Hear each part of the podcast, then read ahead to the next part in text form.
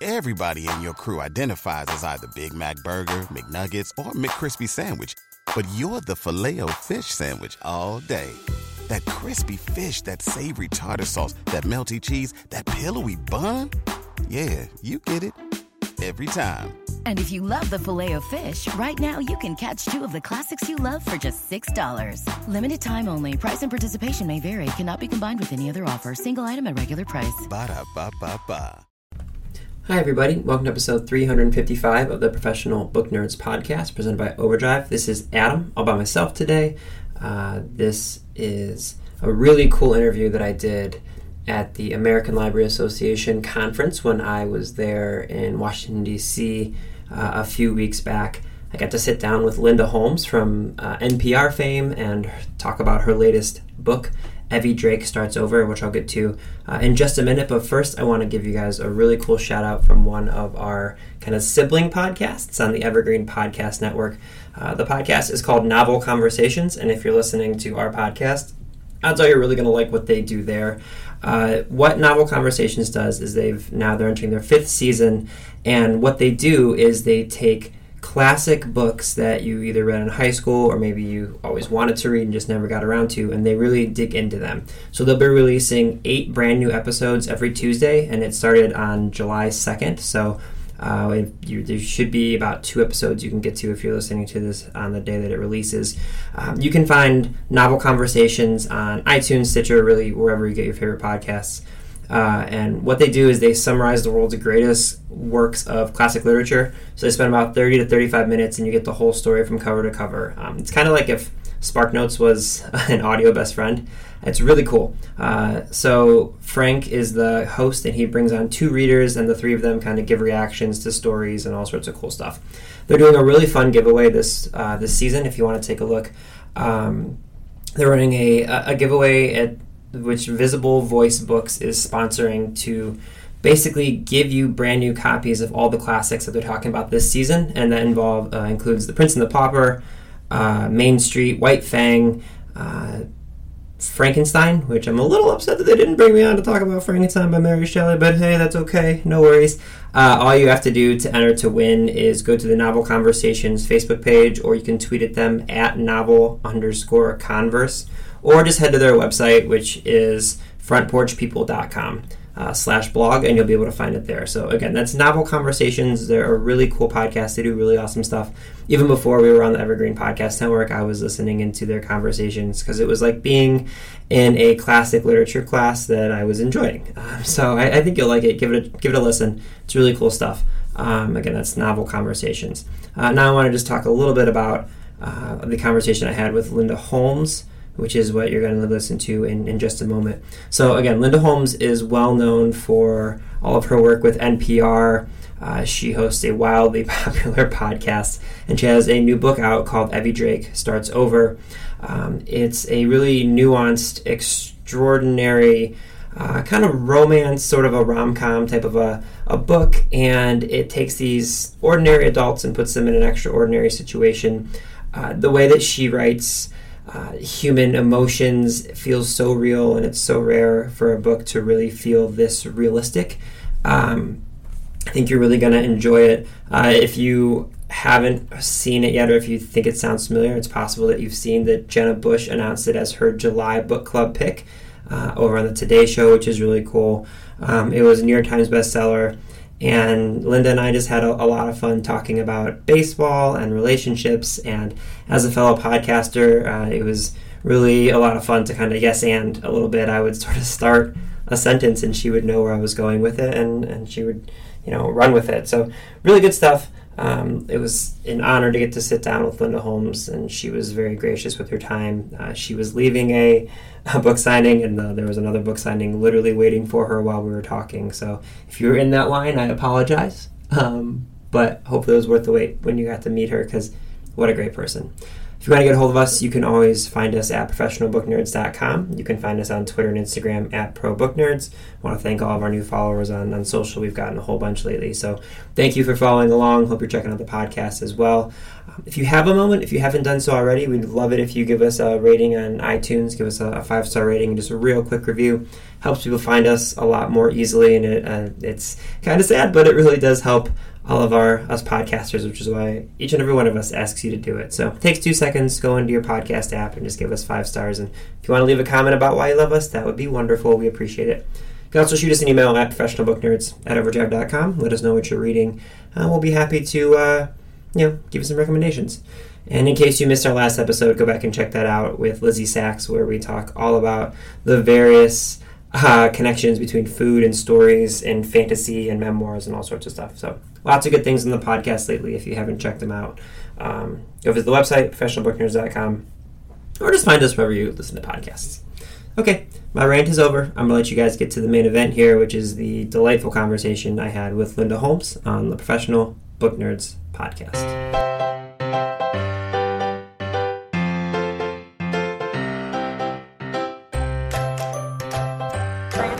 Hey everybody, it's Adam again, and I am hanging out at ALA, and I am so excited to be sitting with Linda Holmes, who is incredibly well known for her podcast and being a culture critic and a radio personality, and now a debut author. I don't know when you sleep, by the way, because there's so much going on.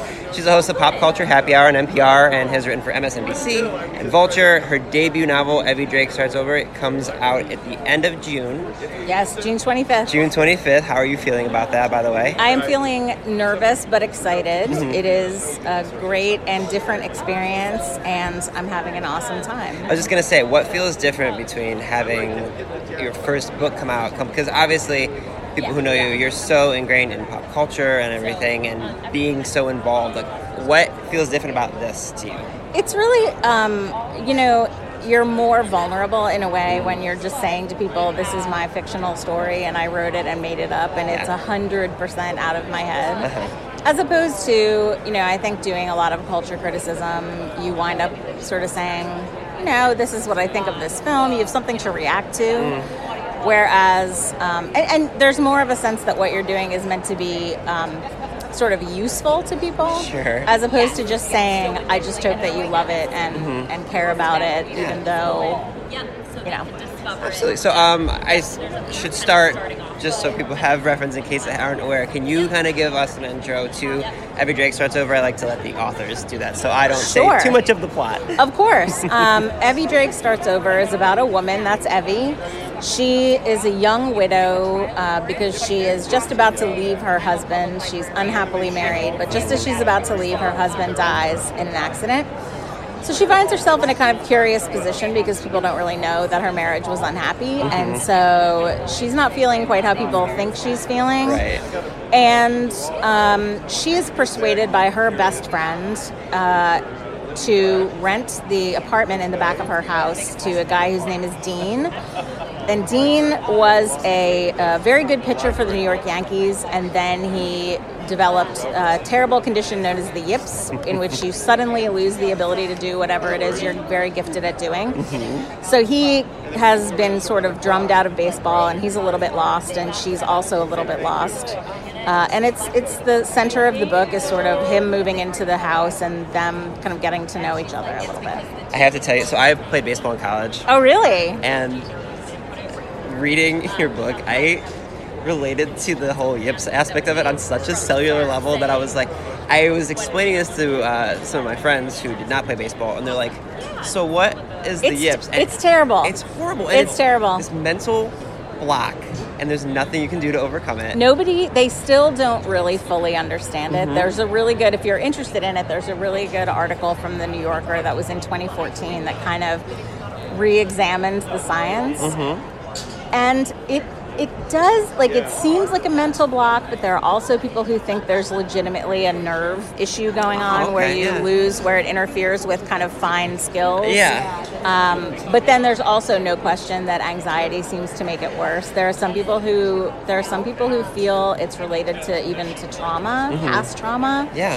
Um, they still really don't understand it and it kind of stops. I mean, if you've ever seen the the stuff of like Mackey Sasser, who was a catcher, trying yeah. just trying to throw back to the pitcher uh-huh. and not uh-huh. being able to do it, yeah. it's totally nuts. Well, and then there was um, Chuck Knobloch. Yeah. Oh my gosh. I feel like I feel like, like you and I could just talk out about baseball Absolutely. for a while. So I remember Chuck Knobloch playing second base, being incapable of throwing it, throwing the baseball 20 feet. which he had probably been doing since Little League. Exactly. Well, and then there was Rick Ankiel, who was Yep. a pitcher for the Cardinals, Uh-huh. and he literally they s- sent him back to the minors and became an outfielder because he couldn't throw Yeah. a ball. Six, yeah, I, It's it's nuts, and the thing about him that's so interesting is that, and it, it often happens to guys who are older.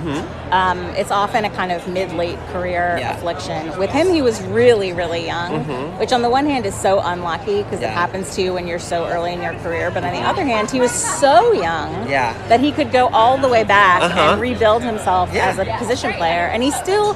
He still makes noise at times about wanting to pitch. He did it, I think, just again in the last couple weeks. yeah, But for the most part, he came back. He's lucky he can hit, is Yeah, what oh, people also have said. seriously. You know? And that actually always surprises me about. Uh, and we're getting off topic. That's fine. No, I want to no, talk about no. baseball. Um, it always shocks me about uh, position or uh, pitchers who you never see them hit. Like I'm, we're from Cleveland. I'm an Indians fan. Mm-hmm. Yep. And so we grew up watching like CC Sabathia and Right. Fausto Carmona. and you never people. see them hit. You never see them hit, and then they would play, you know, the interleague games, and you just like CC Sabathia would hit a ball like 430 feet, and you're like, oh right, he's been an athlete all of his life. Right, and because you, and you know this if you played baseball in college, like uh, in in levels below the major leagues, it's often true that pitchers are also excellent hitters because they are athletes. Uh-huh. They're really great, you know, young high school, college Uh-huh. athletes, and it's it tends to be when they're older.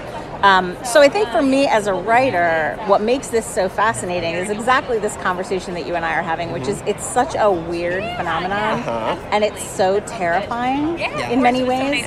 And I think if you're a creative person, I think you relate sort of naturally to the idea that what if I woke up and I never had another idea? Right. What if I woke up and I never could, and I just couldn't write anymore? Yeah. And I didn't know why. yeah, It's very compelling to me. And so to me, it puts him in a position, Dean in the book, in a position where he's kind of having to make a, a new plan for himself, mm-hmm. really without a good explanation Yeah. of what went wrong. Well, and even I I mean, it can kind of relate to Evvie as well in the sense that like I, the way that you set up her story arc with wanting to leave her husband and then not being able to.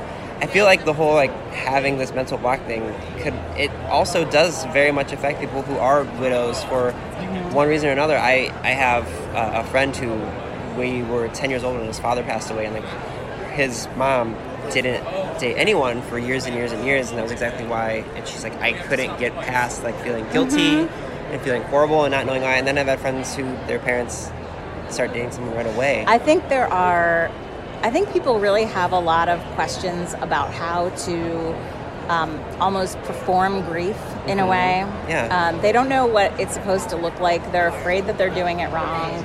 They're afraid it will look wrong. Mm-hmm. Yeah. I think there are people who, if someone that they if, if they have a spouse who dies, they're not sure whether they'll be judged if they date someone else too quickly. Right.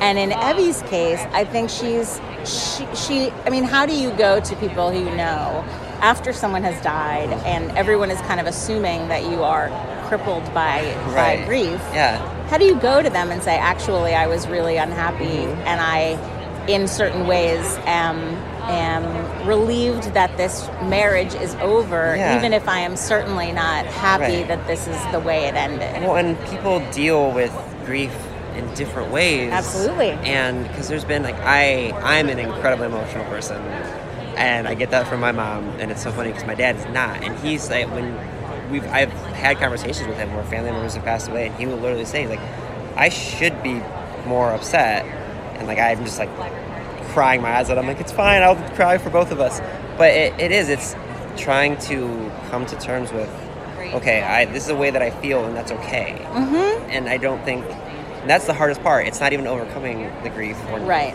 There are a lot of different there are a lot of different feelings that I think she's dealing with at the beginning of the book because one of them certainly is the, the, the kind of the abrupt end of this marriage. Yeah. But also, I think it's realizing that she's put herself in a position where she hasn't really let the people that she's close to, whether mm-hmm. it's her father or her best friend, Yeah. she doesn't really let the people that she's close to know what's going on in her life. So, in order to get it to a place that's honest, mm-hmm. She has to sort of start from the beginning mm-hmm. and, and give them a lot of information that they didn't previously have.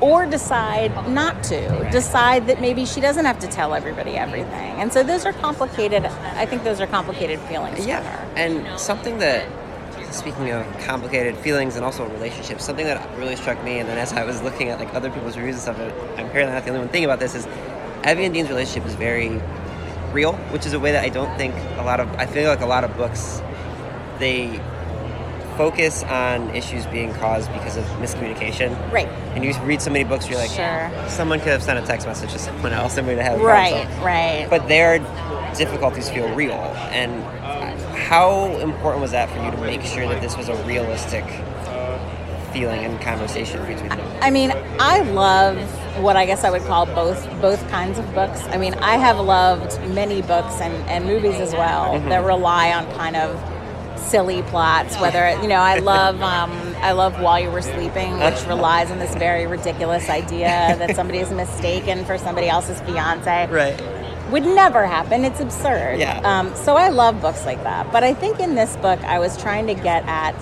Um, for one thing, they're a little bit older. They're they're. This is not the first kind of relationship for for either one of them. And so I think you do get to a point when you're a little bit older, where you sort of just want to be able to talk to people frankly about how you feel. Yeah. So one of the things that happens in the book is that they're they're kind of both able to say, you know, this is where I'm at, this is how I feel. Um, and so it was interesting to me to try to write a story that still had tension in it, even though there was a certain frankness to the way they talked about their feelings. Right, absolutely. And that, I love that's something my wife tells me all the time is I am like blunt to a fault, Mm-hmm. and my and I always tell her, and I do it in our office, and I'm just like, because to me it's just like this is how I feel, and it took me a long time to get to that way. Like I said, I'm, I was very emotional all through my life in, in high school. Mm-hmm. So I feel like YA books, it's so much like you're feeling these emotions for the first time, and that's Yeah. definitely one way to tell a love story because everyone can relate.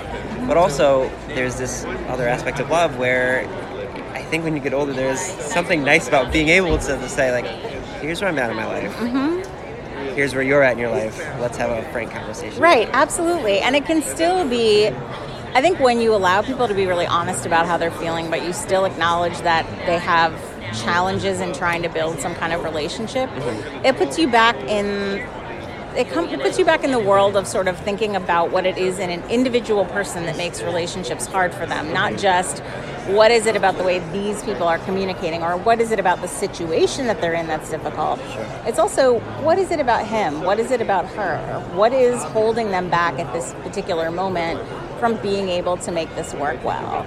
So the so the tension is coming from that and that was interesting to me. So I'm curious with how fully formed these characters are. When you decided to sit down and say, okay, I'm gonna write, like you said, a, a piece of fiction that's going to come entirely from my brain. Did the characters come first, or did the idea of this relationship come first? I guess like how did you craft this story? I mean, I think that I think that the situations that they are in, which at, at one point they were really they were two different ideas. It was the idea of writing about an athlete who had the yips and the idea of writing about this widow. Um, they weren't originally part of the same book idea, so that kind of came together later. I the situations that they were in were the things that caught my attention, but I think that um, I think in order to really get anywhere with a story, you have to begin to understand who the people are. Mm-hmm. And I think I learned things about them even as I wrote it. Yeah. I sort of learned, I sort of figured out things about how they were feeling and what's really going on with them. Mm-hmm. And it, it sounds so strange because you're writing it yourself, and yet it's possible to be like, oh, this is actually part of why she's upset. Yeah. Because, you know, the best example is like when I was first thinking about the story, I thought, well, you know, she, because she was in the middle of leaving when her husband died, she feels very guilty because everybody else thinks she should be grieving and she feels like she should be grieving. Right. And what I discovered as I wrote it was the element of she's also frustrated because it was something that she felt it was important for her to do was leave under her own power. Yeah. And that was something that in a way she was excited about doing in a, uh, in a very specific kind of way. She was excited about it. She felt proud of the fact that she was going to leave under her own power and then she didn't get get taken away from her, yeah. And so she does it. She has to process that marriage in a different way Mm-hmm. because it's interrupted, sort of. It sounds like, and I may be completely out of off base, but it sounds like you wrote this linear. Like, did you write this kind of start to start to end? Because you said talking about learning things about these Yeah. characters. It feels like this doesn't feel like a story where you could have the idea and then write like the ending. Yeah, I mean, I think I knew, I knew basically where I wanted them to end up. I knew basically where I wanted them to be at the end of the book. Yeah. I did not know exactly what that progress Sure, to that point was was going to look be, like. Um, so I did not. I mean, I at one point tried to outline it, and it was just kind of. I mean, I'm just not. I'm not that person. Maybe Mm-hmm. I will be with another book. Maybe I, other people would be with this book. Uh-huh. Um, but I kind of had to set the situation, get to know what I was trying to get at, and then, yeah, just Mm-hmm. kind of start. So that's that's so interesting because I I'm the same way. Where like I in my writing I know where that, that they need to get to, but I have no idea how to get them there. My problem is I always run into is I'll start writing and I'll write like twenty five thousand words of the beginning. This is it. This is the thing. So I got to a point in the book where um, I was sort of stalled out, and I thought, have I run out of, you know, have I run out of what I know about Yeah. this book? Am There I going to no more have to? Am I going to have to drop it? And I talked to Rainbow Rowell, who's a very accomplished author, Exceptional pull, by the way. YA and adult writer. And I said to her, I, I happened to have gotten to know her a little bit through different things. And I said to her, I said, Well, this is like what I'm doing, and this is where I'm at, and I'm totally stalled. And she said, How much do you have? And I said, I have like 30,000 words. And she said, It's a thing. She said, The 30,000 word wall true. is a thing. And she said, Because that's often the part where you have. You have set all of the pieces Uh-huh. on the board. Yeah. And that point, that 30,000 words point, Uh-huh. is where you have to really start to kind of move them around. And she said, keep writing. She said, like, push through that point, and then it will once again pick up speed and, and have momentum. So I'm telling you, Yeah, I- that 25,000 word wall I coming feel- straight from Rainbow and now from I me. I feel so seen right now. It's real. I literally have a I have a Google Doc. It is. It's like 32,000 words and it's the first 27 of them in order. And then there's this huge space, and then there's the 5,000 words at the end. And in the middle, I just wrote in all caps, write the other 60%, Yes, yes, which is all it yes, says. yes. Staring at it. I sat at that same point for quite a while Uh-huh. with this book, and and people do. It's real. There are whole like. She told me she was like there are whole conference sessions for writers that are about that exact wall Oh because it's basically the end of. If you think that a book is going to come out roughly hundred thousand words, Yeah, right? uh-huh. You're roughly you've roughly written the first act Exactly. of a three act structure yeah. and it's it doesn't mean there's something wrong with it because you don't know what the middle is. People obsess over like beginnings and ends. Uh-huh. Middles are way harder They're in my opinion. harder, yeah. Because you have to figure out how to continue to have it be interesting, Mm-hmm. but maintain the pace between the part where you're starting out and then getting into that last act. You have to figure out what's the middle. Which, which is ironic because if it's done well, I feel like so often when you think of like trilogies and things like that, I feel like a lot of times when, it comes to trilogies, the middle book tends to be like the one that it's either great or Middle ones, middle ones are so complicated because Yeah. middles, whether it's of a trilogy or of Mm-hmm. like a three act structure, middles are where a lot of things like really kind of fall apart or don't. Yeah. I was actually talking to somebody on the podcast about the fact that um, in the recent uh, Netflix romantic comedy, uh, Always Be My Maybe, Uh-huh. with uh, Randall Park and Yeah. Ali Wong, the middle of that, like smack in the middle of that, is Uh-huh. where they introduce Keanu Reeves Mhm. playing Keanu Exactly. Reeves.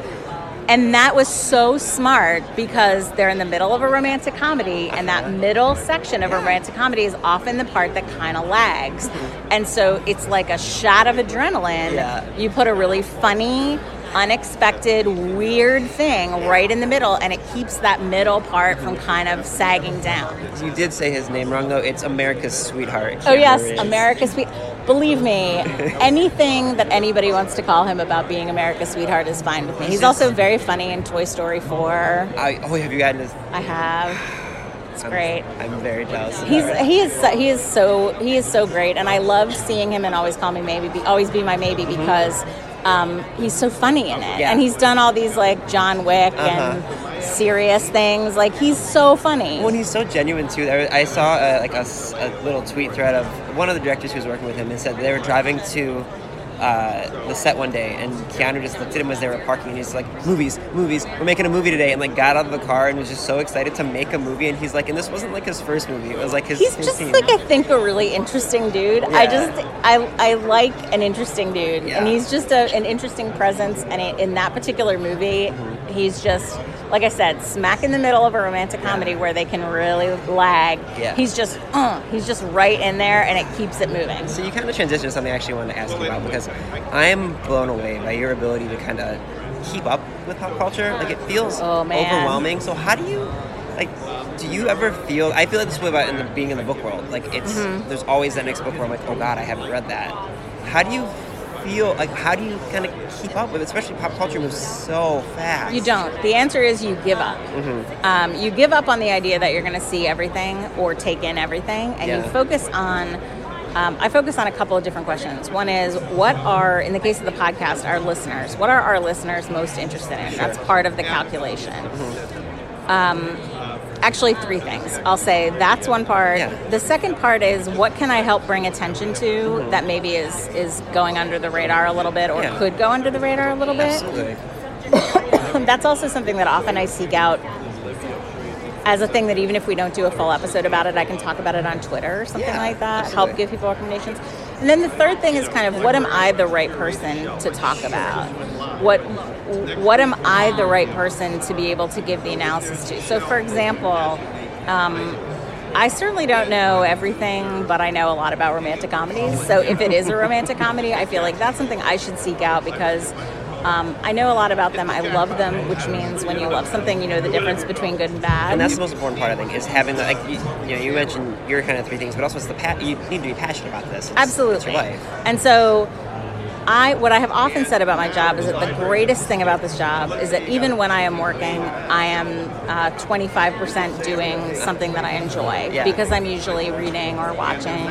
The difficult part about the job is that even when you're doing something you enjoy, you're 25% working because whatever I'm reading, whatever I'm watching, even like strange, ordinary conversations with people, um, you're always kind of thinking about how does this relate back to a conversation I might have for work or something. Yes. So there is a lot of like bleed over. And it can be really challenging. There's just no way to see everything. You just have to do the best you can to find the right thing. I am hearing some Evvie in Linda Holmes here. Yeah. Like learning to be okay with, and that I struggle with that with, like I said, the book world. I always struggle to be like, okay, I need to have read every single book by insert person here, and it's just You just can't. And it's, you know, I think also it's very important to get past the part of that that is um, that is about how will I appear to other people because there are people who appear to have read everything, but it's because they pretend to have read everything, Yeah. or it's because they act as if the things that they have read are the only things that are important, and all the other things don't really matter. So Yeah. in a way, they've read everything Yeah. as they see it. So I think it's very important to get to the part where it's like, what is important to me? What is it important to me to read and to know about versus what do I think other people are going to like judge me over? yeah. There are people who would be mortified by some of the holes in my knowledge. Sure. Um, and you just eventually you just buck up and get through it because it's all you can do. Yeah, I that was that was me actually recently. I um, did a Wendell Berry deep dive exclusively because Nick Offerman loves Wendell Berry and Mm-hmm. Sure. talks about him all the time. And so I found myself I literally read like every Wendell Berry book I could get my hands on because I Mm-hmm. was like. I, in case there comes a time when Nick Offerman is coming to Cleveland and we like host an event for him, I need to know everything, and I just like I need to be better at accepting. Well, no, but I mean, if it's Nick Offerman, that's a that's a good reason. Right. I feel like that's a good reason. Yeah, that's, that's one of those things I just want to be like. I want to talk to you about Wendell Berry, so you'll think that I'm cool. Oh, absolutely. I, I would I would read almost anything if I thought it meant Nick Offerman would think I was cool. Yeah, for sure. Right. I want to be mindful of your time because I know that you have to get going. But we do at the end of our podcast, we call it the Nerd Nine because I like alliteration. Sure. Nine lighthearted questions. Uh, so the first one is, what's the last book you finished reading? The last book that I finished reading was actually Lisa Taddeo's book Three Women, which Yes. is coming out this summer. fantastic. It is a uh, piece of nonfiction writing about kind of women and sex and desire. Mm-hmm. It's so good. Uh, again, Lisa Taddeo, Three Women. So good. Uh, what's your favorite place to read? My favorite place to read is on my couch.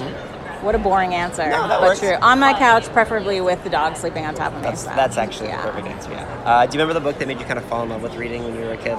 Yeah, I mean, the first adult book that made me fall in love with reading was Rebecca. Mm-hmm. Um, I had read, you know, I was also a great reader of Judy Blume and stuff like that. Judy Blume is probably the most important formative writer of my of my youth. Mm-hmm. Sure. But Rebecca would be one. Yeah. Uh, what's one place you'd like to travel you have not yet been to? Australia, You sort of answered this, but cats or dogs? dogs, Coffee or tea? coffee. Do you have coffee sitting in front of you? Uh, do you have a favorite holiday to celebrate? Christmas. Festive. Love you, Christmas. You're in New York, right? I live in DC. DC. Oh, okay. Um, oh, that makes sense. So we're in DC. Uh, what is your favorite food? What is my favorite food? Oh damn, um, pizza. And then if you could have, see, I'm in my, I have New York in my mind. If you could have dinner with one person alive or dead, who would you pick? Oh wow. I get yelled at for this all the time. I, I feel like I should tell others. This is such an incredibly tough question. I'm just going to take a deep breath. And you know what?